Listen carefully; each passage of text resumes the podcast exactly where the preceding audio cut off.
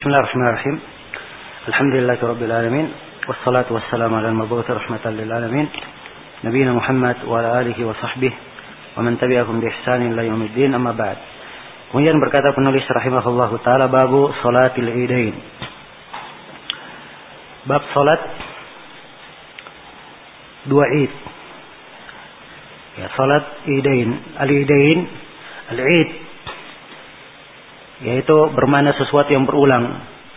Dikatakan id sebab dia terus berulang. Dia terus berulang. Ya, dan bukan mana id dia kembali berubah menjadi berulang kembali seperti ketika dilahirkan oleh apa? ibunya.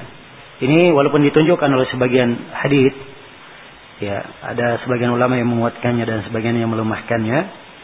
Tapi itu bukan asal mana id secara bahasa. Jadi bahasa secara bahasa dia disebut id karena dia apa? Dia berulang. Dan yang dimaksud dengan dua id di sini adalah Idul Fitri dan Idul apa? Idul Adha. Ya. Id al-Fitri, id karena berbuka, al-fitr artinya apa? Berbuka. Id karena berbuka. Bukan id kembali kepada fitrah. Ya, dan Idul Adha ada adalah id karena ia menyembelih apa? Udhiyah. Baik. Di pembahasan beliau di sini uraian beliau di bab salatul Id ya ada tujuh pembahasan yang kita garis bawahi dari ucapan Asy-Syaukani rahimahullah. Yang pertama tentang hukum salat Id. Ya. Tentang hukum salat Id. Asy-Syaukani di sini tidak menjelaskan langsung beliau terangkan salat itu salat Id itu berapa? Dua rakaat. Salat Id dua rakaat. Dan para ulama berbeda pendapat tentang hukum salat Id. Iya, tentang hukum salat Id. Apakah dia sunnah muakkada sebagaimana pendapat kebanyakan atau dia adalah wajib? Ya, bagi siapa yang punya kemampuan. Dan yang benarnya bahwa salat Id ini ini dari perkara yang apa namanya tidak turun tidak turun dari derajat wajib. Sebab Nabi Shallallahu Alaihi Wasallam dalam hadits riwayat Bukhari dan Muslim memerintah agar supaya pada sholat Id dan Idul Fitri dan Idul Adha mengeluarkan al-awatik dan mengeluarkan al-huyyab dan dawati al-khudur. Ya. Para perempuan dikeluarkan sampai perempuan yang haid pun dikeluarkan dan perempuan yang dipingit juga dikeluarkan untuk sholat Id. Ada perempuan haid dia menjauhi tempat sholat. Menjauhi tempat sholat. Ya agar supaya mereka menyaksikan kebaikan. Dan ini kalau menunjukkan akan sesuatu, ini menunjukkan akan apa? Pentingnya. Dan sholat id ini tidak pernah ditinggalkan oleh Rasulullah. Tidak pernah ditinggalkan oleh Abu Bakar, oleh Umar, oleh Utsman, oleh Ali bin Abi Thalib. Maka ini menunjukkan ya dan lebih menguatkan pendapat akan wajibnya sholat id tersebut. Baik, yang kedua, jumlah rakaat sholat id. Asy-Syaukani berkata hiya rakaatan. Dia dua rakaat. Dan ini menurut kesepakatan ya bahwa salat Id itu jumlahnya dua rakaat. Ya, dan dua rakaat ini diterangkan dalam sejumlah hadis. Insyaallah akan kita baca sebagian dari hadisnya. Fil ula sab'u takbiratin qabla al-qiraah. Ya, diterangkan di sini bagaimana kefiat salatnya. Ini pembahasan yang ketiga, kefiat salat Id. Jadi sholat id itu sama dengan sholat yang lainnya. Tapi dia ada perbedaan di dalam apa? Di dalam masalah takbirnya. Di rakaat pertama, sab'u takbirat qabla al-qiraah. Ada tujuh takbir sebelum membaca. Wa fi dan di yang kedua, khamsun kadalik. Ada lima takbir juga sebelum membaca. Ya, di sini Imam Syaukani menyebutkan tujuh takbir Takbir apa yang tujuh ini? Apakah sudah masuk takbiratul ihram? Dan di rakaat kedua lima kali takbir, apakah sudah masuk takbir perpindahan? Ya. Inilah tahsilan pendapat di kalangan para ulama. Kalau kita baca hadis-hadis tentang takbir ini, ada dari hadis Amr bin Shu'aib dari ayahnya dari kakeknya. Nabi bertakbir di Id 12 kali takbir. 7 di rakaat pertama dan 5 di rakaat terakhir. Ya. Ini satu riwayat. Dan dari hadits Amr bin Auf, Nabi bertakbir di Id di rakaat pertama tujuh sebelum membaca dan lima sebelum membaca di rakaat kedua. Dan Tirmidzi berkata ini hadits yang paling bagus di dalam bab. Ya. Hadis-hadis tentang masalah takbir ini pada sebagiannya ada kelemahan. Namun riwayat-riwayat ini ini tidak akan membuat ragu seorang yang mengerti ilmu hadis bahwa riwayat itu adalah riwayat yang kuat.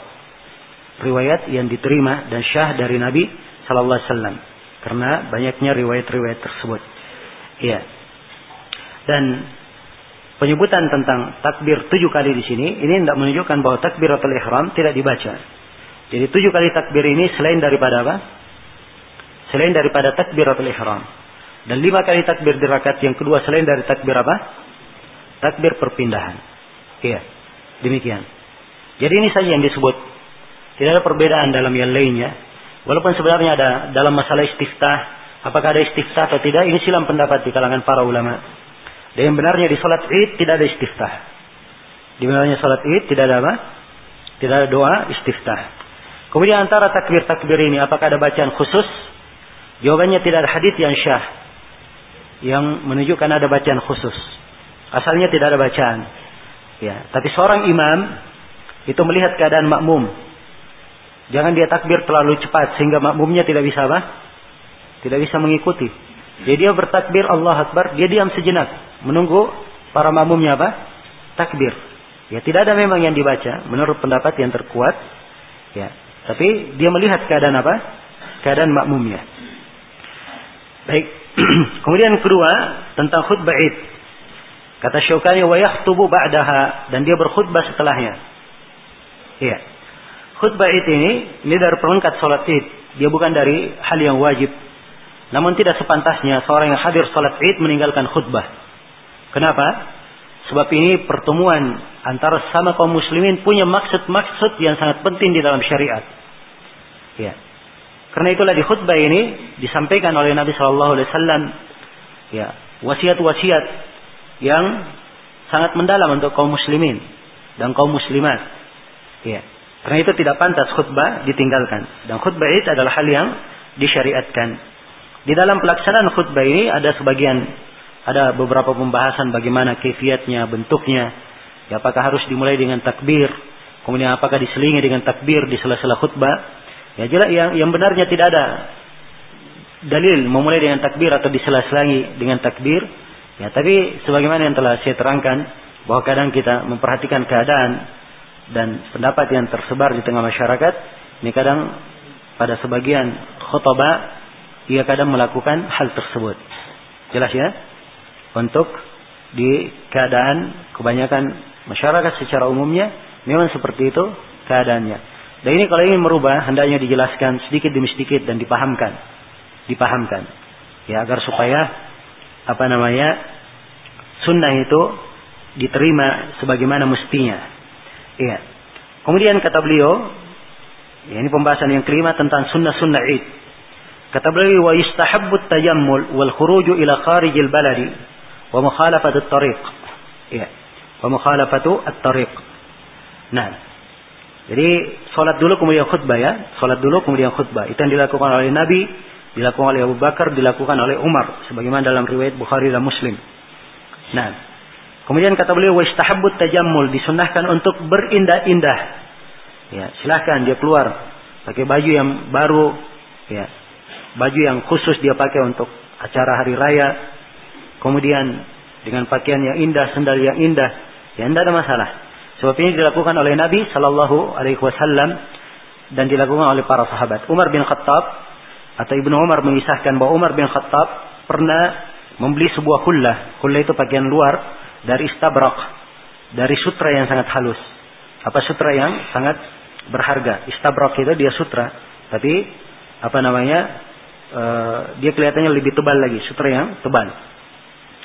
Maka Umar melihat ada hulla, kemudian beliau beli di pasar, kemudian dia bawakan untuk Nabi. Maka Umar berkata, "Ya Rasulullah, abta hadhihi fatajammal biha lil 'idi wal wafat." Ya Rasulullah, saya beli ini Ya, maka pakailah ini kamu berindah dengannya di hari Id dan ketika ada tamu. Maka Nabi Shallallahu Alaihi Wasallam berkata, Inna mahadihi libasu man khalaqalahu. Ini adalah pakaian orang yang tidak ada bagiannya di akhirat. Ya, jadi Umar menegur bahwa pakaian sutra untuk laki-laki tidak boleh. Atau Nabi menegur Umar bahwa pakaian sutra untuk laki-laki tidak boleh. Tapi beliau tidak menyalahkan Umar bahwa berpakaian indah untuk id dan menyambut apa? Menyambut tamu. Ini menunjukkan bahwa memang itu adalah hal yang disyariatkan. Hal yang disyariatkan. Iya. Kemudian kata beliau wal khuruju ila kharijil balad. Dan dia keluar kepada kharij al balad ke, ke, ke apa namanya? keluar uh, dari negerinya. Ya, ini boleh saja dia menjauh cari tempat yang jauh. Iya. Sebagai tempat sholat.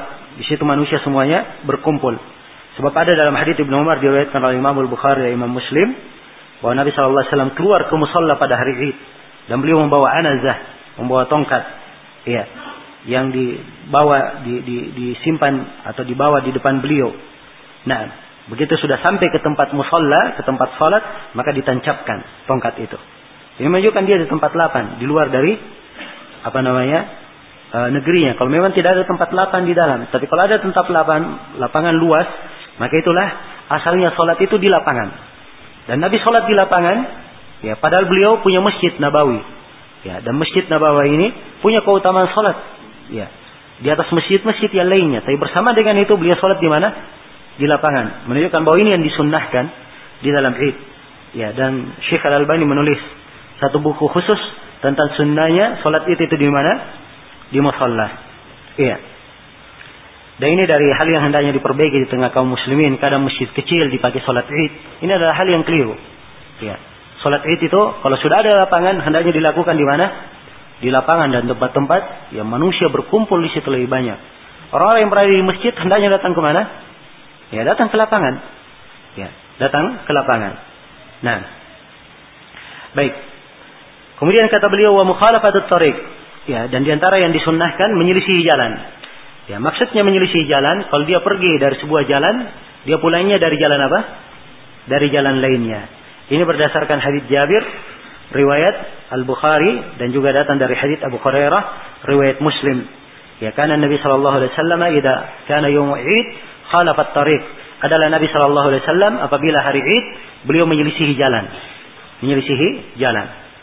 Nah, kemudian kata beliau wal aklu qabla al khuruji fil fitri dun al adha dan makan disunahkan makan. Sebelum keluar untuk sholat id untuk keluar untuk sholat idul fitri. Adapun idul adha tidak apa? Tidak makan sunnahnya. Ini penjelasan sunnah. Kalau mau keluar untuk sholat id sunnahnya apa? Dia makan dahulu. Adapun kalau idul adha dia ketika keluar justru disunahkan dia tidak makan. Nanti setelah pulang dia apa? Dia makan. Dan ini berdasarkan hadis Buraidah yang diriwayatkan oleh Ibnu Majah Tirmidzi, Imam Ahmad dan selainnya adalah Rasulullah SAW la yaghdu yawm al-fitr hatta ya'kul. Beliau tidak pergi ke Idul Fitri sampai beliau makan. Wala ya'kulu yawm al-adha hatta yarji'. Dan beliau di Idul Adha beliau tidak makan sampai beliau kembali. Sampai beliau kembali. Dan di dalam hadis Abdullah bin Busur riwayat Abu Daud dan Ibnu Majah diterangkan bahwa uh, atau bukan ini ya, ada di riwayat yang lain, ya. Baik. Baik, riwayat sebelumnya, riwayat Anas bin Malik, hadits Anas bin Malik riwayat Al-Bukhari. Karena Nabi sallallahu alaihi wasallam la yabdu yawm al-fitri hatta ya'kulu tamarat wa ya'kuluhunna witran. Nabi sallallahu alaihi wasallam tidak pergi salat Idul Fitri sampai beliau makan beberapa korma. Dan beliau makan kormanya ganjil. Iya. Memang sunnahnya makan korma, tapi kalau dia ada makanan yang lain, tidak ada masalah dia makan. Tidak ada masalah dia makan. Yang jelas yang dimaksudkan dia makan. Karena syariatnya Idul Fitri melambangkan apa? Berbuka. Ya, maka dia makan sebelum dia ke lapangan. Kalau Idul Adha, Idul Adha adalah menyembelih. Karena itu Nabi Shallallahu Alaihi Wasallam beliau berangkat ke lapangan dan beliau setelah pulang baru menyembelih sembelihannya kemudian beliau makan dari sembelihan tersebut untuk menampilkan simbol-simbol Islam yang memang disyariatkan di hari itu. Ya, yang disyariatkan di hari tersebut. Baik. Kemudian kata beliau, "Wa waktuha." Sekarang menjelaskan tentang waktunya. Ini pembahasan yang kelima, waktu salat Id. Wa waktuha ba'da irtifa'i syamsi qadra rumhin ila zawal. Ya, dan waktu salat Id ini setelah tingginya matahari. Setelah tingginya matahari sebatas satu rumah, sekadar satu rumah. Satu rumah ini satu tombak sampai az-zawal, sampai tergelincirnya matahari. Jadi ini waktu pelaksanaan. Ketika matahari terbit, setinggi satu tombak, Itu awal waktu pelaksanaan sholat id. Dan berakhir sampai waktu apa? Waktu zawal. Tergelincirnya matahari. Sampai waktu tergelincirnya matahari. Dan ini berdasarkan hadits Abdullah bin Busur. Riwayat Abu Dawud dan Ibnu Majah. Ya. Di mana uh, apa beliau keluar bersama manusia pada Idul Fitri atau Idul Adha, maka beliau waktu itu mengingkari ya imamnya yang terlambat. Dan beliau berkata, "Inna kunna qad farakna sa'atana hadhihi wa dzalika hina tasbih." Ya kata beliau, sungguhnya kami sudah selesai di masa Nabi Id bersama Nabi di saat yang seperti ini. Dan waktu itu ketiga tasbih. Ya, ketiga tasbih inilah yang ditafsirkan di sini oleh Syaukani. Apa? Matahari mulai tinggi, setinggi satu tombak. Dan memang ada riwayat yang lain menjelaskan tentang kadar satu tombaknya. Sampai tergelincirnya matahari. Itu semuanya tercakup dalam kata hina tasbih. Iya. Kemudian kata beliau, wala adana fiha wala iqamah. Tidak ada adan di dalam id dan tidak ada qamat. Ya, tidak ada adan dan qamat dalam solat id. Ini berdasarkan hadis Jabir bin Samura, riwayat Muslim, "Shallaitu ma'an Nabi sallallahu alaihi wasallam al-'id ghairu marratan wala marrataini bighairi adanin wala iqamah." Saya salat bersama Nabi sallallahu alaihi wasallam salat Id bukan sekali bukan pula dua kali. Dan salat Id yang kami salati bersama Nabi tidak ada adannya dan tidak ada apa? Tidak ada komatnya. Ya tidak ada adan, tidak ada komat, tidak ada mimbar yang dikeluarkan. Ya, asalnya begitu. Nabi sallallahu alaihi wasallam berkhutbah. Nah, jelas ya? Nanti kata apa namanya disyariatkan mimbar maka akan dikeluarkan oleh para sahabat. Ya. Kalau memang itu diperlukan supaya manu, e, khotibnya dilihat, maka itu juga alasan ada di masa Nabi. Tapi Nabi ketika tidak melakukannya, maka ini menunjukkan bahwa itu adalah hal yang tidak disyariatkannya. Nah, dan khutbah sekarang ini alhamdulillah dimudahkan. Ya khutbah bisa didengarkan oleh seluruh yang hadir. Walaupun sangat banyak sekali. Laki-laki dan perempuan. Di masa Nabi ketika Nabi berkhutbah, ya, pernah suatu saat kaum perempuan tidak mendengar khutbah beliau. Maka beliau setelah itu memberikan khutbah khusus untuk kaum perempuan. Jadi khutbah khusus ini alasannya karena apa? Karena kaum perempuan tidak dengar. Ya karena itu, ya untuk masa sekarang ini mikrofon sudah dicapai untuk semua yang hadir, maka tidak ada keperluan untuk memberikan khutbah khusus untuk siapa? Untuk kaum perempuan. Kalau ingin diberikan nasihat khusus, disampaikan di dalam khutbah. Disampaikan di dalam khutbah. Dan memang di Idul Fitri hendaknya nasihat-nasihat itu adalah nasihat yang terpilih dan nasihat yang disampaikan untuk seluruh lapisan ya untuk seluruh lapisan orang yang hadir di situ ya dan inilah yang disayangkan di acara-acara besar seperti Idul Fitri, Idul Adha di hari Jumat ya justru khutbah-khutbah yang disampaikan adalah khutbah yang kadang jauh dari keadaan kaum muslimin ya Nah, jauh dari keadaan kaum muslimin. Dan ini adalah hal yang kadang menyedihkan. Sehingga kadang kita lihat banyak dari kaum muslimin menghadiri id-id tersebut. Apakah Jumat maupun dua id yang lainnya. Ya. Kadang tidak ada semangat mendengar khutbah juga. Ngantuk-ngantuk. Ya. Ada yang cerita dan seterusnya. Ya, sebab kadang khatibnya sendiri yang ceritanya. Apa namanya? Ngelantur sana sini. Ya. Jelas ya? Dan kadang tidak ada hubungannya dengan apa? Tidak ada hubungannya dengan khutbah. Apa tidak ada hubungannya dengan dikir? Ya, padahal yang diinginkan adalah dikir, mengingat Allah Subhanahu wa taala. Maka ini perlu diperhatikan. Perlu diperhatikan. Iya. Kemudian baik selesai ya pembahasan tentang salat al-Idain. Kemudian kata beliau babu salatil khauf. Bab tentang salat al-khauf. Nah. Kata beliau qad sallaha Rasulullah sallallahu alaihi wasallam ala sifatin mukhtalifah. Rasulullah sallallahu alaihi wasallam telah melakukannya ya telah melakukan salat al-khauf ini di atas sifat-sifat yang mukhtalifah, beraneka ragam. Ya. Kulluha mujzi'ah, semuanya boleh. Wa idza ishtadda al-khawfu wal tahama al-qital, sallaha ar-rajil wal rakib. Apabila takutnya itu sangat sangat genting dan peperangan sangat dahsyat, maka orang yang berjalan dan orang yang menunggang kuda dia tetap melakukan salat. Ya walaupun tidak menghadap kiblat, walaupun hanya sekedar isyarat. Sekedar isyarat. Baik ini ucapan Asy-Syaukani dalam salatul khauf ada tiga pembahasan yang kita garis bawahi. Yang pertama tentang syariat salat khauf. Ya, salatul khauf ini salat yang dilakukan karena khauf. Maka kata salat khauf ini penyandaran salat kepada sebabnya. Ya, salat disebabkan karena apa? Karena khauf, ada takut, ya. Apakah karena ada musuh di keadaan perang Ataupun di keadaan yang lain. Ya misalnya seorang ya sholat dikhawatirkan ada banjir yang datang misalnya. Tidak ada masalah melakukan sholat khauf. Atau orang yang berada di tengah hutan. Ya khawatir ada binatang buas misalnya. Maka tidak ada masalah melakukan apa? Sholatul khauf. Jadi jangan dianggap bahwa sholatul khauf ini khusus di mana? Di perang saja. Perang salah satu dari keadaan khauf. Dalam keadaan yang apa? Mengkhawatirkan. Tapi keadaan mengkhawatirkan yang lainnya boleh melakukan apa? Salatul khauf. Jelas ya?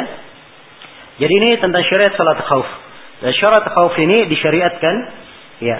Pensyariatannya ada di dalam Al-Quran. Ada di dalam Al-Quran. Ya. Apa? Wa idza kunta fihim fa lahumus salata faltakum ta'ifatun ila akhir ayat.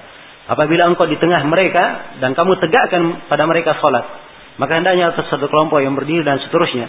Dalam kelanjutan ayat yang menjelaskan tentang apa? Tentang salatul khauf. Maka ini dari ayat Al-Quran yang menjelaskannya. Dan hadits Rasulullah Sallallahu Alaihi Wasallam itu beraneka ragam hadits yang menjelaskan tentang kaifiat salat khauf. Beraneka ragam bentuknya. Beraneka ragam bentuknya. Maka inilah yang diterangkan di sini oleh Syaukani dan ini pembahasan kita yang kedua bentuk-bentuk salatul khauf. Kata Imam Syaukani qad sallaha Rasulullah sallallahu alaihi wasallam. Nabi sallallahu alaihi wasallam telah melakukan salat khauf ala sifatin mukhtalifah di atas sifat kefiat yang beraneka ragam. Ya bentuknya beraneka ragam. Kefiatnya. Ya mungkin kita baca dari ayatnya di apa namanya di surah An-Nisa yang merupakan uh, dasar tuntunan di dalam salatul khauf ini. Ya.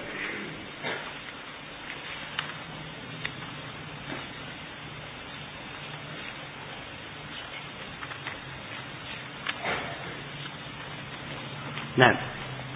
Jadi ayatnya wa idza kunta fihim. Dan ini sebelumnya ayat wa idza darabatum fil ardi falaysa alaikum junahun an taqsuru minas salati in khiftum ayyaftinakum alladziina.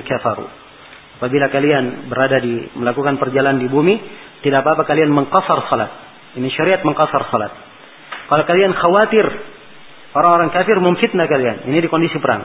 Jelas ya? Maka setelah itu di disyariatkan disebutkan di sini tentang kisah salatul khauf. Wa idza kunta fihim dan apabila engkau berada di tengah-tengah mereka, faqamta lahumus salata, lalu kamu tegakkan salat untuk mereka. Hal takum ta'ifatun minhum ma'aka. Hendaknya satu ta'ifah, satu kelompok itu berdiri bersamamu. Wal ya'khudhu aslihatahum. Dan hendaknya mereka mengambil senjata-senjata mereka. Nah, fa idza sajadu falyakunu min waraihim. Maksudnya wal ya'khudhu aslihatahum Hendaknya mereka ambil senjata-senjata mereka. Dan apabila mereka sujud, maka kelompok yang lainnya hendaknya berada di belakangnya. Hendaknya berada di mana? Di belakang berjaga. Ya. Wal ta'ati wal ta'ati taifatun ukhra lam yusallu yusallu ma'aka.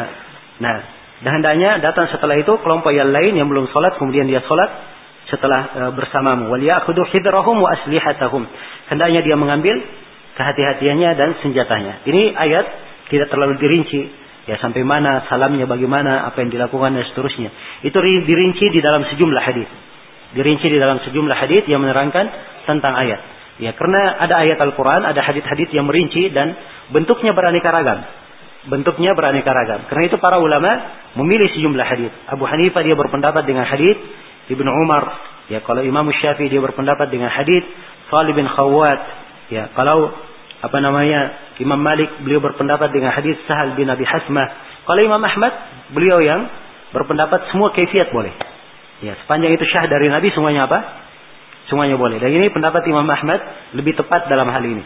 Ya, biasanya pendapat beliau dan pendapat ahli hadis kalau ada ibadah yang datang hadis-hadis menjelaskan beberapa kefiat, biasanya pendapat mereka kefiatnya dilakukan berganti-ganti. Iya. Baik, saya akan bacakan di sini hadis-hadis yang menjelaskan tentang hal ini. Di antaranya adalah hadis apa namanya? Salih bin Khawwat. Ya, meriwayatkan dari orang yang sholat bersama Nabi di perang Datir Riqa. Ya, di perang Dati Ar-Riqa. Nah, di situ disebutkan bahwa anna ta'ifah saffat ma'ahu wa ta'ifatun wijahal adu. Ya, ada satu kelompok sholat bersama Nabi. Dia membaris, bikin barisan soft di belakang beliau. Dan satu kelompok lagi, jadi pasukan dibagi dua. Satu satu pasukan ikut bersolat dan sebagiannya lagi apa? Berada di depan musuh. Fafalla billati ma'ahu raka'ah. Maka Nabi sholat bersama orang yang bersamanya satu rakaat. Summa sabata qa'iman. Kemudian Nabi tetap berdiri. Jadi setelah berdiri di rakaat kedua Nabi tetap apa? Berdiri. Maka orang yang di belakangnya ini menyempurnakan sendiri. Setelah mereka sempurnakan, ya, fatamu li anfusihim tsumma sarafu, kemudian mereka pergi, selesai. Maka pergi, mereka berjaga menggantikan orang yang tadi belum sholat. Orang yang belum sholat ini tadi, ya, ya, mereka pun datang. Tsumma sarafu wijahaladu, kemudian pergilah kelompok yang sholat pertama ke arah musuh. Wajat ta'ifatul ukhra fa shalla bihim raka'a allati baqiyat min salatihi. Kemudian ya datanglah kelompok yang kedua ikut sholat bersama Nabi maka Nabi pun sholat di rakaat yang tersisa.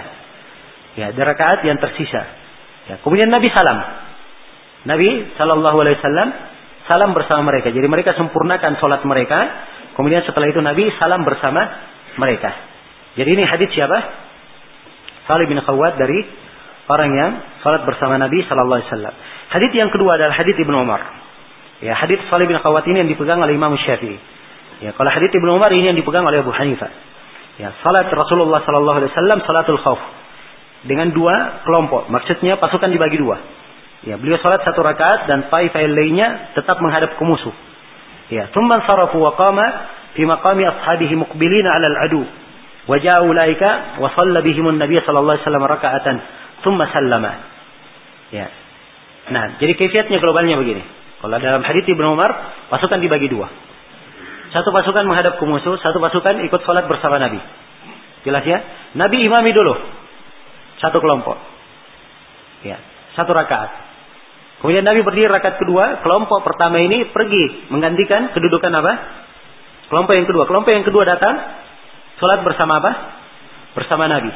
Ya tentunya Nabi di rakaat kedua, kelompok yang sholat ini di rakaat berapa? Rakaat pertama. Maka Nabi SAW sempurnakan beliau salam, setelah itu kelompok ini menyempurnakan sholatnya sendiri. Ya, setelah dia selesai, kelompok yang satunya baru menyempurnakan apa?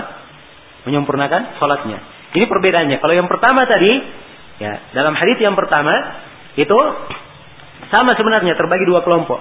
Ya, tetapi Nabi Shallallahu Alaihi Wasallam tetap berdiri menunggu sampai mereka selesai. Sudah salam dahulu, selesai dahulu. Ya. Setelah selesai, baru datang yang kedua. Kalau ini yang hadis Ibnu Umar tidak, mereka belum selesai, baru satu rakaat, pergi menunggu, belum selesai sholatnya. Jelas ya? Nanti setelah selesai kelompok yang kedua bersama Nabi, ya Nabi sudah salam, mereka selesaikan, barulah mereka datang, kemudian menyelesaikan. Yang lainnya kembali berjaga. Jelas ya? Ini dua keadaan. Dan dua keadaan ini yang paling mendekati konteks ayat. Mirip dengan konteks apa? Ayat. Dan dua keadaan ini ini dipakai kalau musuh di arah mana? Musuh di arah kiblat. Musuh di arah kiblat. Atau yang dikhawatirkan di mana? Di arah kiblat. Ini sebab khauf ya, tidak harus dengan musuh. Ya, kalau dikhawatirkan singa di depan, misalnya di hutan, maka dia menghadap ke depan. Ya. Tapi kalau dikhawatirkan singanya di mana-mana, nah ini ada kefiat lain. Kita akan bacakan. Ya. Baik. Hadits Jabir radhiyallahu taala anhu ini juga antara musuh. Ya, musuh itu antara beliau, antara mereka dan antara kiblat. Ya, tentang hadits Jabir. Hadits Jabir ini dikeluarkan oleh Imam Muslim rahimahullahu taala. Ya. Kisahnya dalam hadis Jabir ini, nah, uh, mereka mus, uh, pasukan dibagi menjadi dua, dibagi menjadi dua. Nabi takbir, maka uh, jadi pasukan dibagi menjadi dua. Nabi takbir, ya pasukan dibagi menjadi dua ya, sekaligus sholat bersama Nabi. Nabi takbir, semuanya ikut takbir, semuanya ikut takbir. Jelas ya? Nabi ruku, maka semuanya ikut ruku. Ya, Nabi i'tidal semuanya ikut apa? I'tidal. Ya, begitu Nabi sujud, maka sof yang di belakangnya, ya, sof yang di belakangnya itu ikut sujud bersama Nabi. Sof yang di belakang Nabi. Sof yang kedua di belakangnya tetap berdiri. Tetap berdiri menghadapi apa? Menghadapi musuh.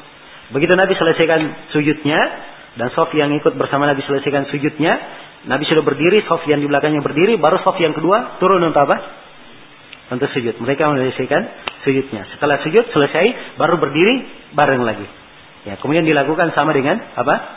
Rakaat yang pertama. Nah, dilakukan sesuai dengan rakaat yang pertama. Dan ketika sudah duduk bersama, apa? Uh,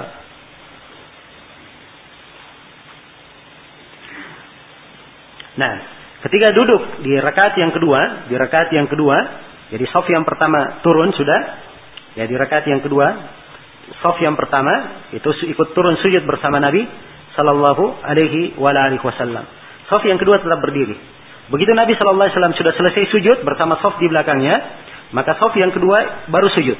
Jadi Nabi sedang duduk. Nabi dan sof pertama sedang duduk. Menunggu apa? Menunggu salam. Ya, maka sof yang kedua baru sujud sampai begitu mereka sudah selesai sujudnya mau salam, barulah mereka salam berbarengan. Nabi Shallallahu Alaihi Wasallam salam berbarengan. Jelas ya? Ini hadis Jabir radhiyallahu taala anhu. Ini kaifiat yang keberapa? Ya, ini kaifiat yang ketiga. Ada hadis Jabir yang lainnya juga kisah yang lain. Itu tadi hadis riwayat Muslim. Ada dalam hadis riwayat Bukhari dan Muslim itu di peran Datur Rika disebutkan. Jadi uh, apa namanya? Pasukan dibagi dua. Dibagi menjadi dua. Ya, Nabi Shallallahu Alaihi Wasallam pertama imam sholat bersama al kaum dua rakaat. Jadi sekaligus dua rakaat sampai selesai.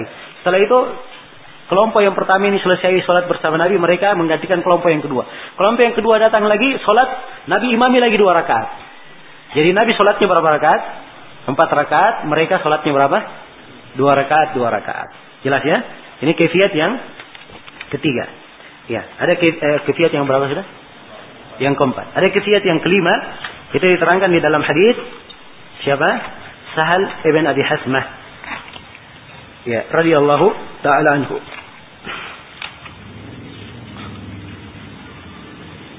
Ini kita nah, masuk salat Id ya. Baik. ya. Hadis Sahal bin Abi Hasmah. Ya. Beliau salat mengimami satu kelompok ya dibagi dua menjadi dibagi dua.